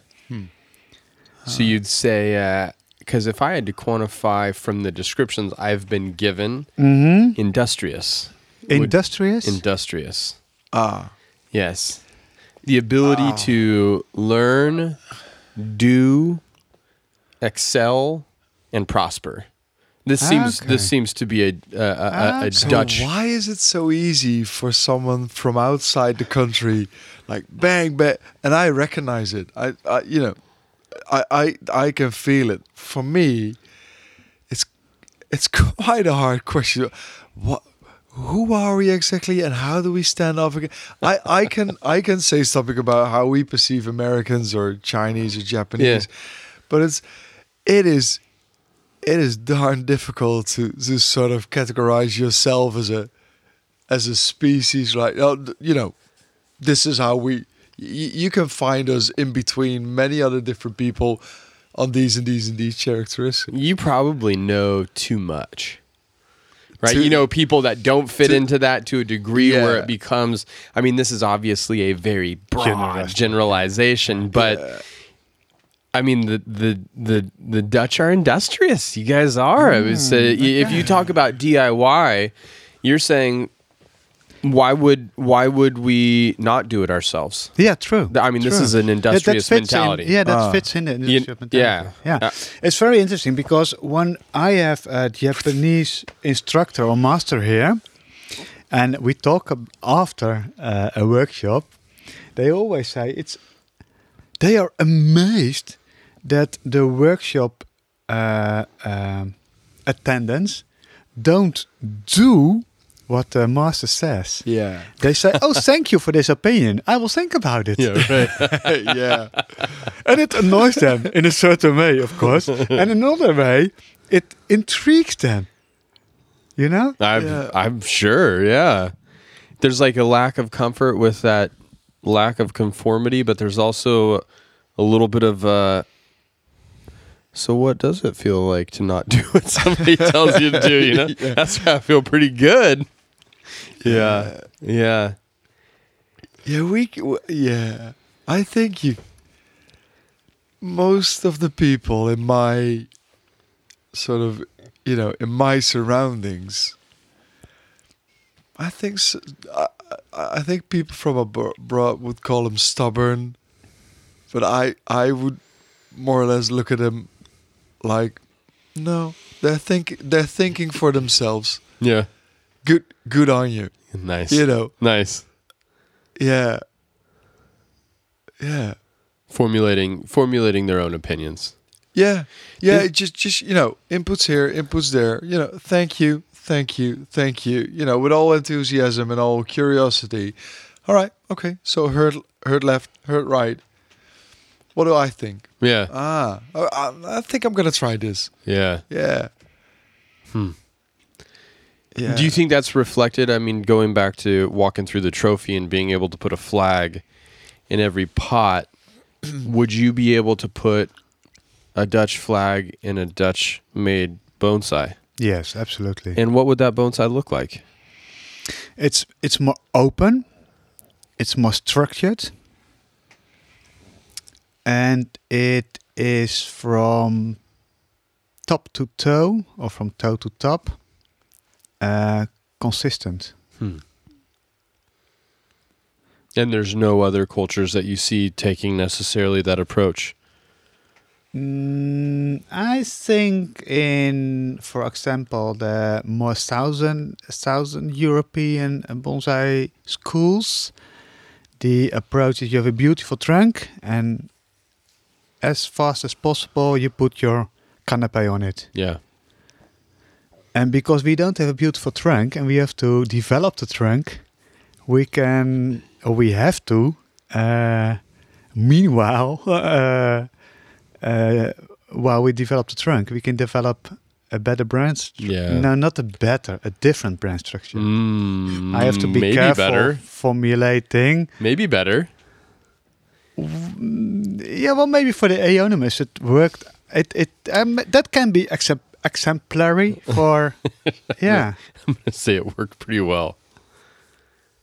But but I mean I, I think I think th- this is where if Dutch bonsai took some time off of being a a, a leader in Europe, maybe that time off is what Dutch bonsai needed for the trees to uh. evolve to a degree where now they're ready to take center stage again Yeah. and that's it. If that if that's what quantifies, or if that's a characteristic of Dutch bonsai, and the culture's influence on how the art form is approached in this country, then then it takes time. That's a time. That's a time based approach.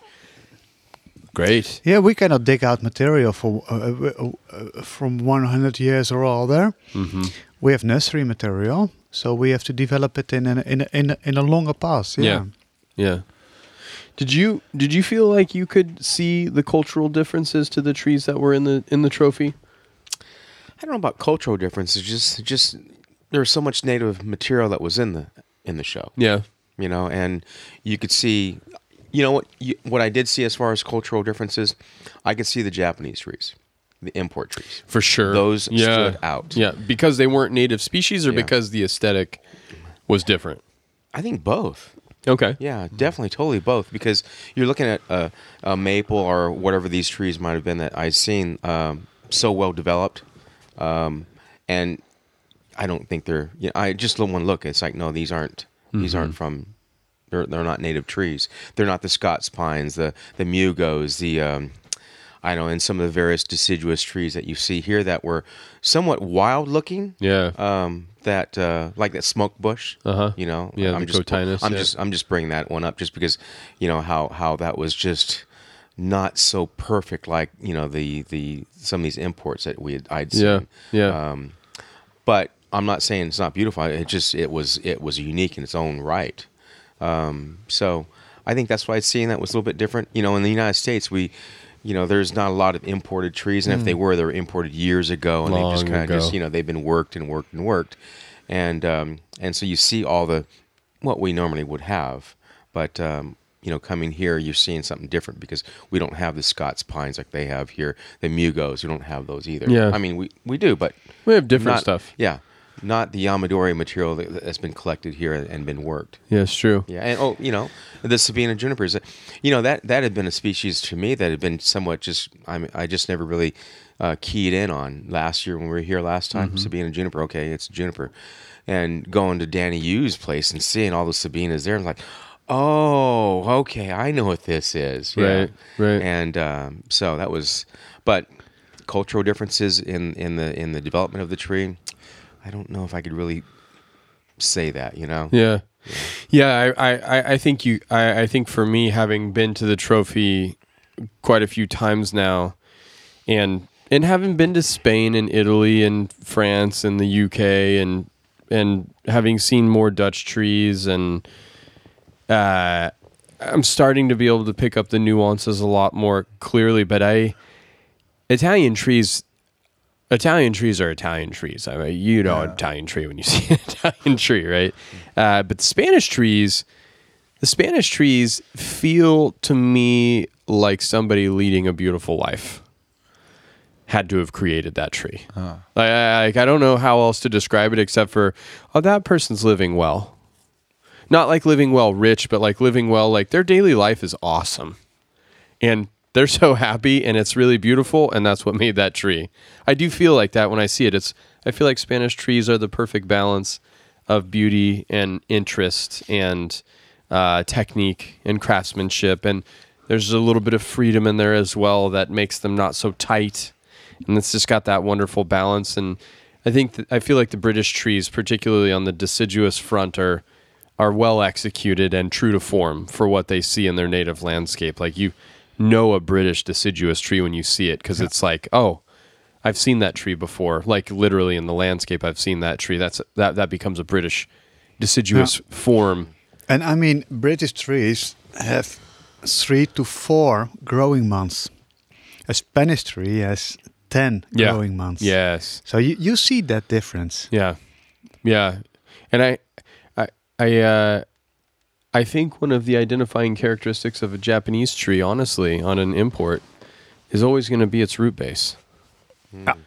The the roots are not a natural root system; they're a exacerbated, uh, almost impossible root system that's been created through arduous technique over years of of perfecting this root base to be this unnatural abnormal thing and and it's big and strong and powerful and and also it it, it doesn't really quite fit. Now that's always quantified japanese trees whether it's a black pine that's you know a seedling cutting and has this perfect radial root base and it's a volcano shaped tree or uh, plate root maple japanese or trident. And so this is this is um a, a continuum i think Yeah. An Yeah. exaggeration of nature. exaggeration yeah, al- Yeah. al- al- almost to the degree that nature really isn't informing our decisions that we're making aesthetically on this tree anymore mm. Yeah, the craftsmanship on the on the nebari is more important than the natural reflectance. yeah Yeah. I, I asked you a question today about how many native species of trees you have in Holland. And, and, and I, I would love for you to answer that again, but I want to give you context to why I asked it. Because I was curious, as you look at the landscape, we were driving through The Hague Yeah, and, and these wonderful chestnuts yeah, that were ab- uh, a, a genetic mutation chestnut that had this candelabra form and grew vertically, which allowed them to be good city trees. But then you started talking about the registered trees, the national. Well, the, Yeah. the the um, there are only 38 and some say 42 um, really really local trees in Holland in, in the Netherlands. All the other trees are import. Um, if you compare that to a country like India, they have 4,200 uh, local species Of trees alone, of trees alone. Yeah. So that India's that's quite a bit bigger than Holland. Uh, of course. And our uh, background was more, um, our natural background was more uh, homogeneous. yeah. Yeah, so so there were not so many different environments to develop different species. yeah, So that's why we only have 38 species. yeah, yeah, and, and it takes you roughly hour and a half, two hours to drive east to west. Yeah, That's all. And it three ta- hours north to south. three hours north to south. Man, That is without the traffic jams, though. okay, fair Yeah, enough. Yeah, yeah. right. I mean, just like yeah, in the middle of the night, you'll do. Yeah, that is crazy though, because the amount of the amount of agriculture that is produced here Yeah. is, is just insane. Agriculture is still our agricultural uh, agriculture and, and agricultural techniques innovation is I, I think that's still our number one Export. export yeah it's a number one export Mm-hmm. yeah technique and innovation as well Interesting. yeah Interesting. And and and then Ralph, you were talking about these landscapes that you had accepted as being native. Yeah, yeah, yeah. th- th- that's quite. We we came to speak about you know our you know um, discussion on on on on the origin of the Amazon, and and and that got me thinking about or or translated to um, that most of our natural um, parks or most of our natural forests are, are preserved natural uh, areas. Um, they've only existed for about one hundred to two hundred years as a as a result of uh, intense um, cattle. What is it? Cattle production, cattle, you know, um, cattle farming. Mm-hmm. Um, you know, a, a lot of grazed lands have been just grazed empty, and from there uh, came in the sand dunes, the pines, the uh, junipers, uh, oaks, birches, and so on, which isn't our natural landscape. But over the course of, you know, as as farming produced these wide, um, these wide um, open spaces, the wind got um, uh, got grip on these on these open spaces and created the landscape that we now treasure as our as as being our natural landscape, which is quite interesting because it's only so young.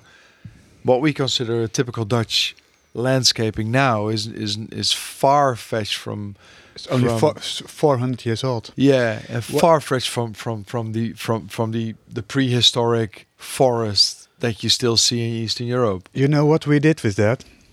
We cut all our Yeah. natural forest down to build ships for the VOC yeah. to go to India and to go to Indonesia, And the- the- to sail to America. Uh, yeah.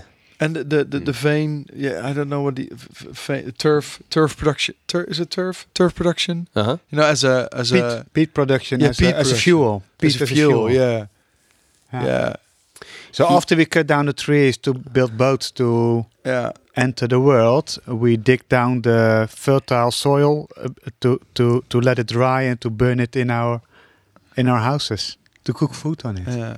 Wow. And then we got stuck with only sand. So and, and on sand only Pinus sylvestris grows here. So that's why we have forests with Pinus sylvestris, which are only 300 years old. wow. Which are beautiful though. I mean, I mean, you know, the, those sceneries are beautiful, but Yes, but and we accept as as our natural environment. For I love it because it's more on the eastern part part of part of Holland, and and we're on the western part of Holland, so don't we don't get to see it every day. So to me, you know, a- an hour drive to the national parks is a that's the joy of seeing another landscape. An hour drive, yeah. Yeah.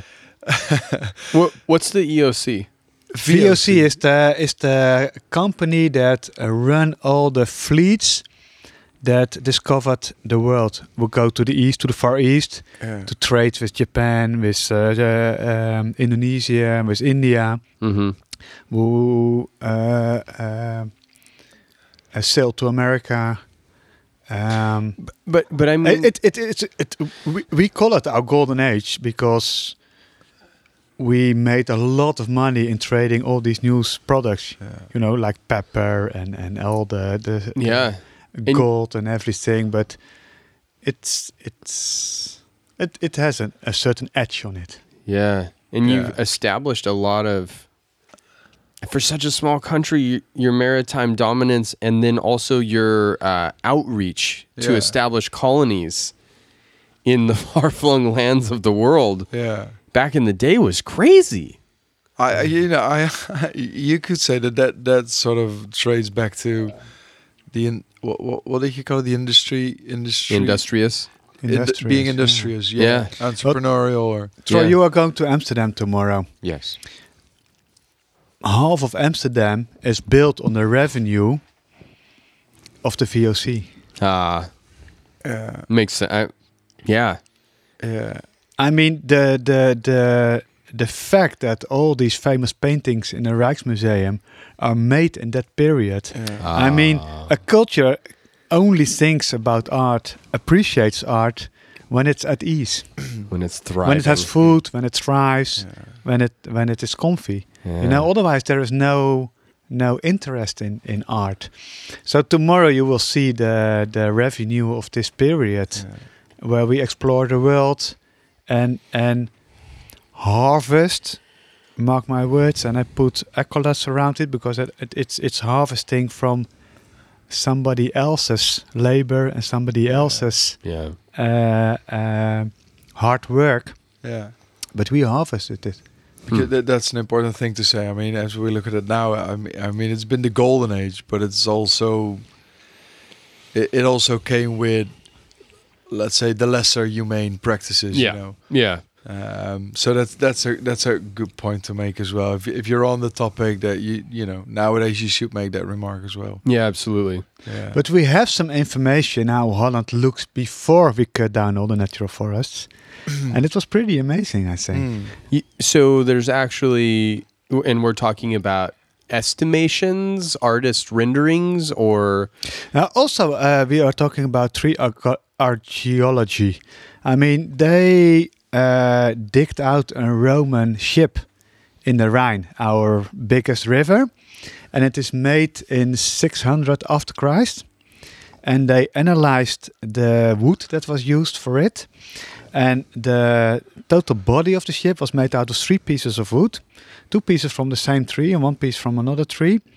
The uh, two pieces were I have to say it correct. I think it was 20, but it can be 12. But it 12 meter, one piece wood without any any trace of a branch on it. So this means that they used oak for it, and this oak tree has been 45 meters high. Otherwise, you can't get one piece without any branch uh, uh, uh, signs in the wood uh, from it.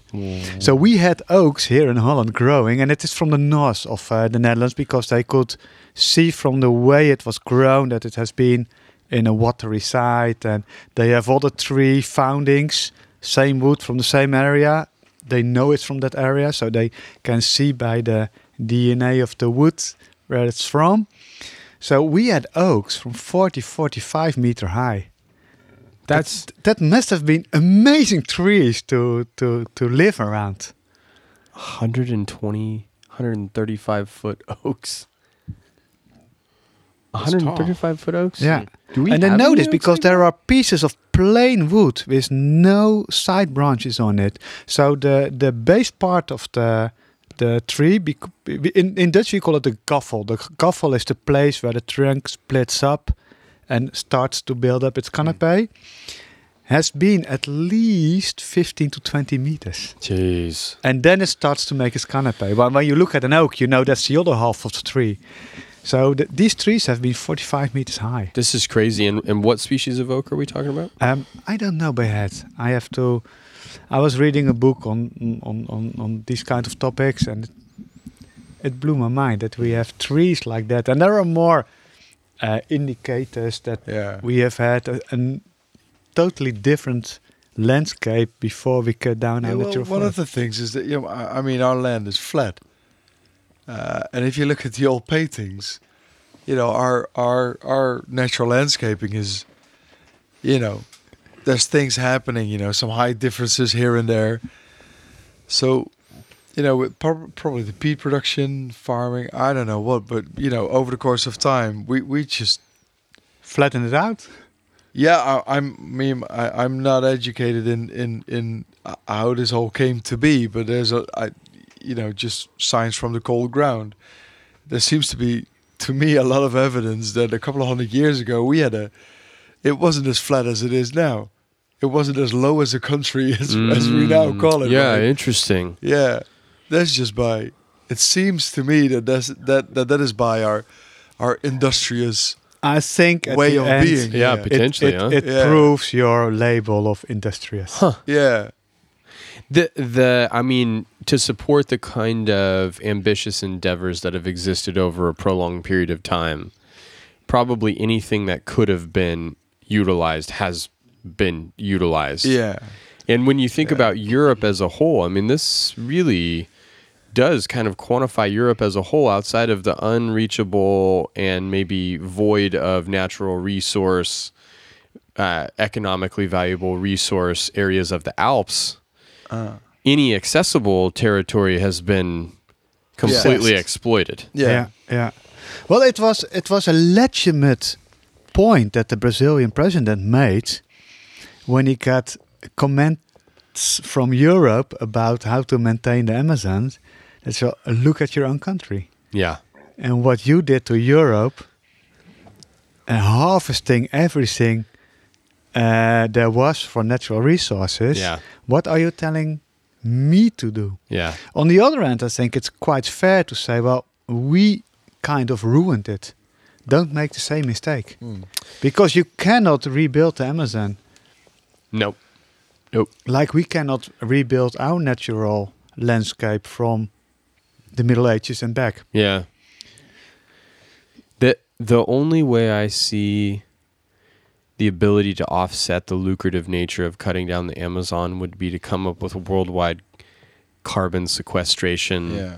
tax or profit that could compensate and I it unfortunately it's just not the way the world works or it's not the way the world is willing to work and that that's really unfortunate that's really that's a tough one it's it's we're in a tough spot right now we're having to grow a lot in a very short amount of time As human beings. yeah, as grow. human beings Yeah. evolve grow change our system of beliefs values accept that things are not going to be the same and start trying to figure out what the heck we do about the problems that are sort of at our doorstep at the moment Yeah. it's uh it's it's an incredible challenge i think but but also in in our discussion tonight we talked a lot about some of the natural factors that have over the course of time been assumed as having happened over a extensively prolonged period of time and in all actuality potentially happen very rapidly Yeah. and there is optimism out there. There is the chance. Whew. What a fascinating thing. I could talk to you guys all night, but Lime is snoring. Troy is really trying hard to stay awake. Fighting it. Yeah. Fight Nick.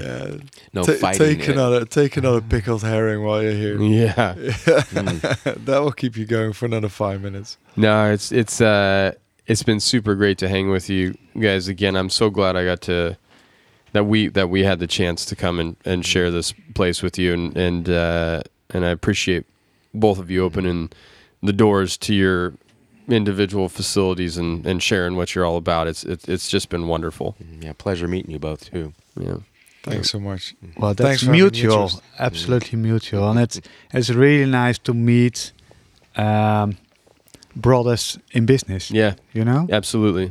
Yeah, absolutely. I hope collaboration is in our future. Yes. Yeah. Amen. To Let's that. make that happen. Very good. We'll do this again. All right. まい。いやいや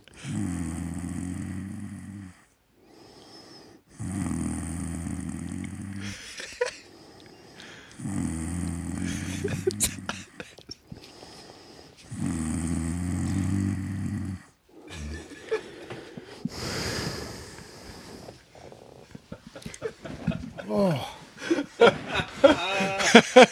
That was the best recording. Yeah. Oh my god, dude, I was out. Yeah, I know we got it on recording. Oh my god, dude.